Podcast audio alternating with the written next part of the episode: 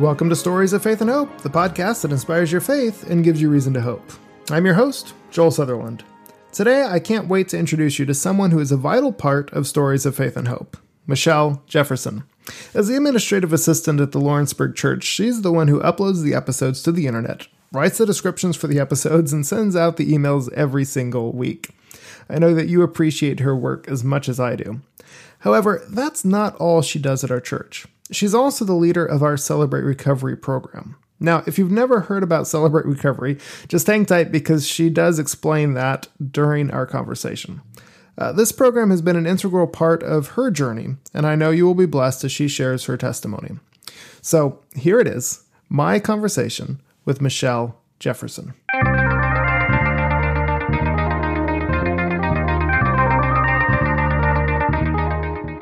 Michelle, welcome to the program. Thank you. It's great to be here.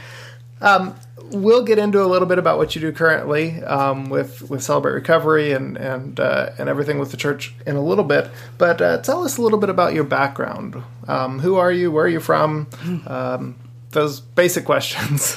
Well, uh, born and raised in California, Southern California, and um, um, actually have been only been here for about three years in Lawrenceburg, Tennessee, but prior to that in California. Um, my uh, come from a divorced family and was raised by my grandparents, and so um, um, Wow, I mean that's that's pretty much it. I mean, I'm just I was all about family out there, and here I've kind of developed my own family um, support system here. Yeah, well, I know because my wife Chelsea is you know from California as well, and yes. so it's hard to be so far away from home and family. But yes, yeah, and and of course we're recording this right before Thanksgiving. I'm not exactly sure when this is going to come out yet, but um, it's it's always hardest at those times because you're yes. stuck here. I know Chelsea has to work Thanksgiving evening, so um, as well as as the night before Thanksgiving. So yeah. Um, let's talk a little bit about your childhood. Um, what what was your life like as a child? You said you were raised by your grandparents, but let's let's go back even earlier than that. What was what was your life like when when you were really young? So my um, both my parents had been remarried three times. Um, third time has been the charm for for both of them, um, but they I didn't have the best uh, stepmothers, mm. and um, it was really um, there was a lot of uh, emotional and verbal abuse, and some um, definitely psychologically they they I was just I was just a wreck, and uh, there was some physical abuse, and I just didn't have that uh, that loving family growing up. Mm it wasn't the typical normal family that you have where you you have your siblings and you play and you go outside and you're just carefree i was constantly on guard and, and worried and um, afraid of what comes next mm-hmm. mm-hmm. and when you were 10 i know i've heard you share your testimony and uh, you mentioned the fact that you feel like your life was kind of like cinderella um, what happened when you were 10 years old that, that made you relate yourself to that story so my dad was um, on his uh, third marriage, and um, I had a younger stepsister, and it was um,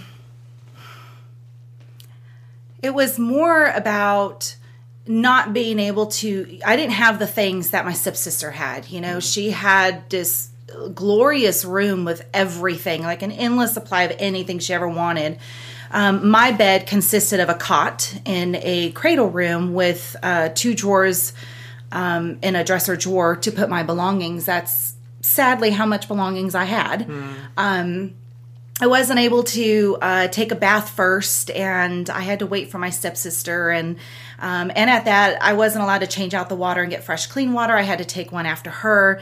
I couldn't use, you know, hairspray and just anything like that. Um, I wasn't allowed to go and see friends, but she would.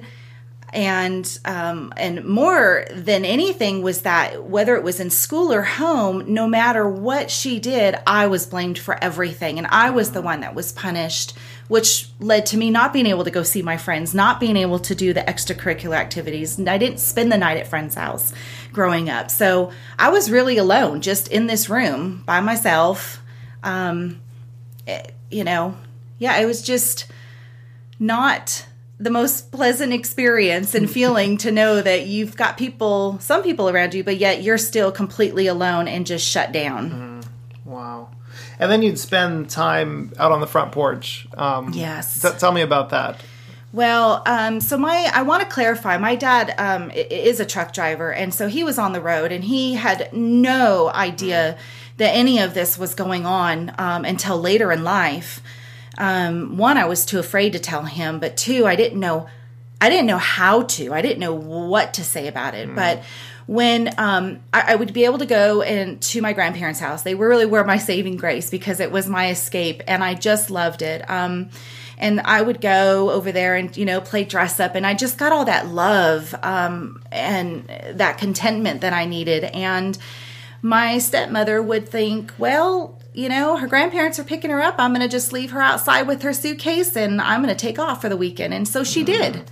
Um, there were I, I can't even count. I lost count how many weekends I spent outside waiting for her. I mean, it was enough that the neighbors would come over and bring games with me and play with them until my grandparents wow. showed up.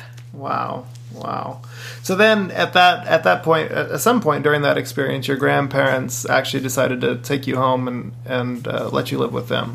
Yes, it was. Uh, there was a breaking point when my grandparents pulled up one day and saw me crying, and the um, neighbor was consoling me. And when they, it was their first chance that they actually seen the neighbor and was talking with the neighbor, that they found out what was going on. Mm-hmm. Um, at that point, it was. I mean, by the following week, I was no longer living there and um, was living at my grandparents from age 11 consistently until um, into adult. Okay.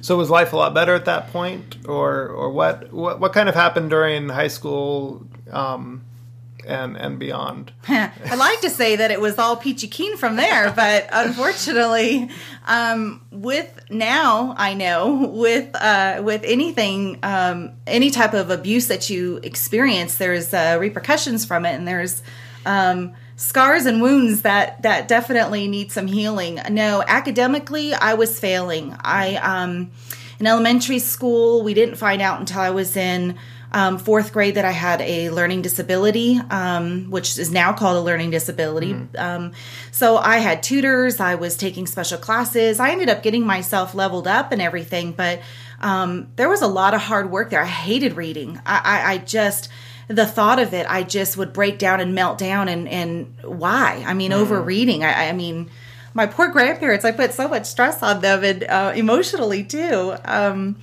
but then in high school, it was just. Um, I had a hard time studying. I was able to uh, participate, but academically, I just wasn't achieving where I needed to be. And I started going to a, a counselor who helped with um, adolescence and tried tried that's when I started realizing, oh, there's a lot of things that are kind of coming up at that point and mm. thought by the time I graduated, hey, I'm doing pretty good. I'm I'm on a straight and narrow path now. I was wrong. so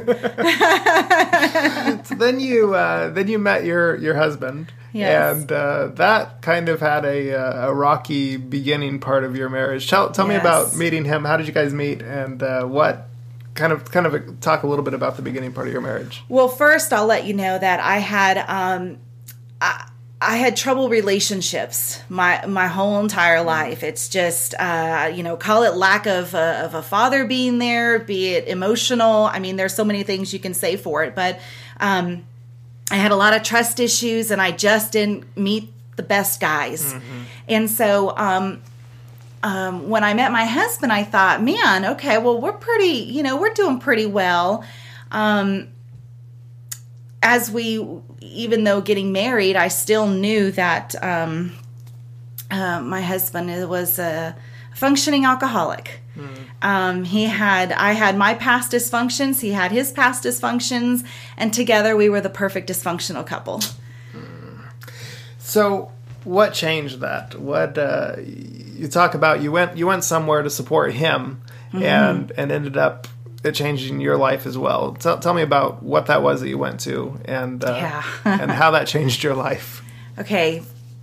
God is hilarious. I, I just I, I truly adore him because he he's he brings things um, points in your life that you just you didn't see before, and He'll just keep wrapping it around until you finally say, "Okay, God, I get it, I get it."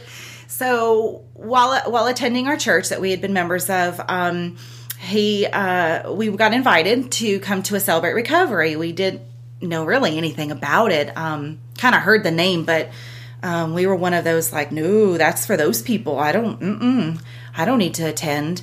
Well, after a couple of months of really thinking on it, it was kind of weighing on us. Um, my husband said, you know, um, I'd really like to go, and I said, okay. And so I went with him that night to support him, hmm. and boy, I left there crying, uh, good tears.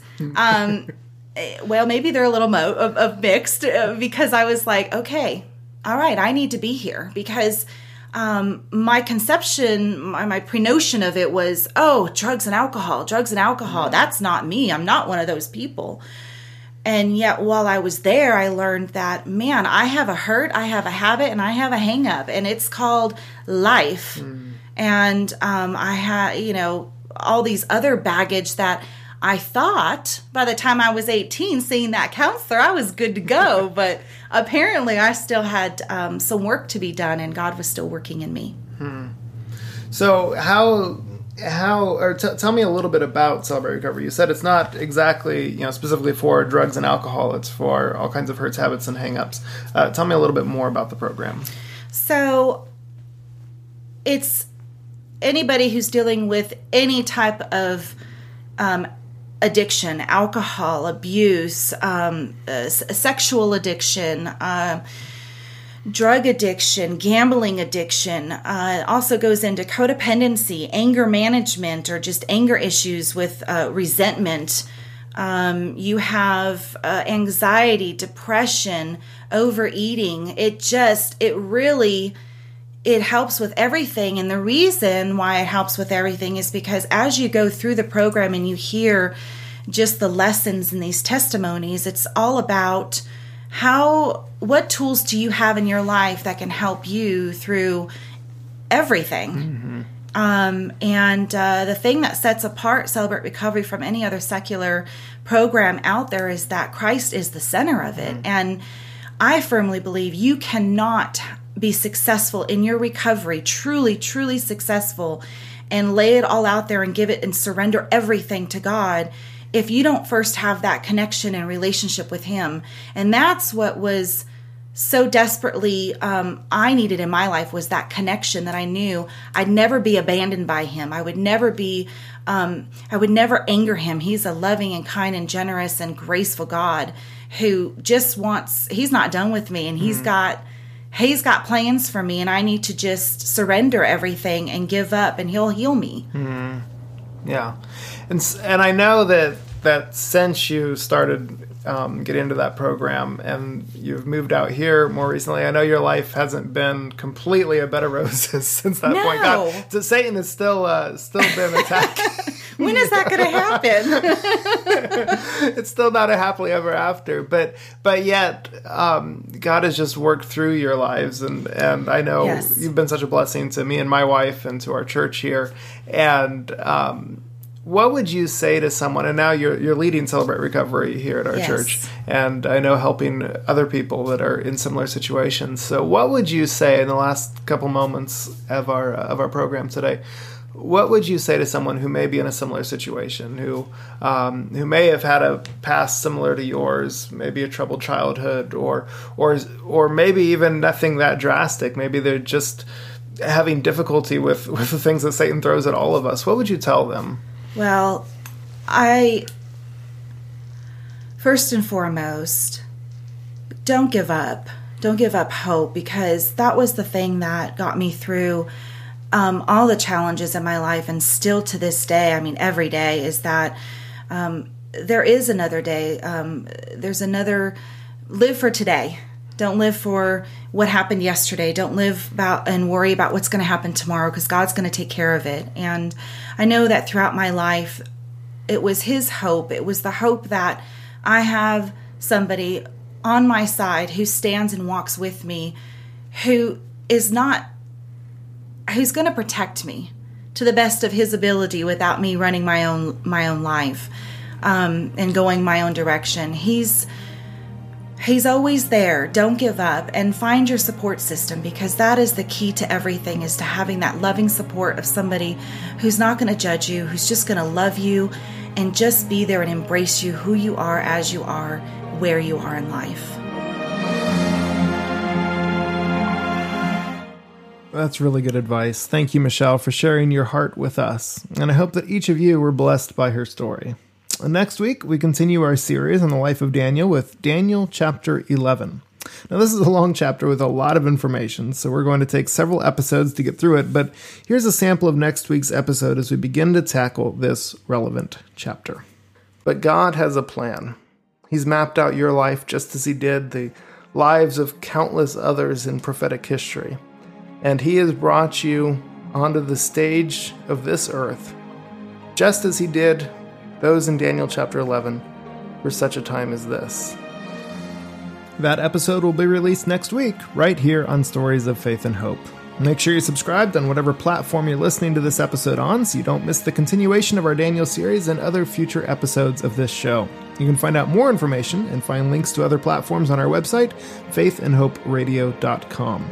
Follow us on Facebook and Instagram at Faith and Hope Radio. Uh, music for this episode was provided by Dexter Britain under the Creative Commons license. I hope you have an amazing day, and until next week, have faith and hope.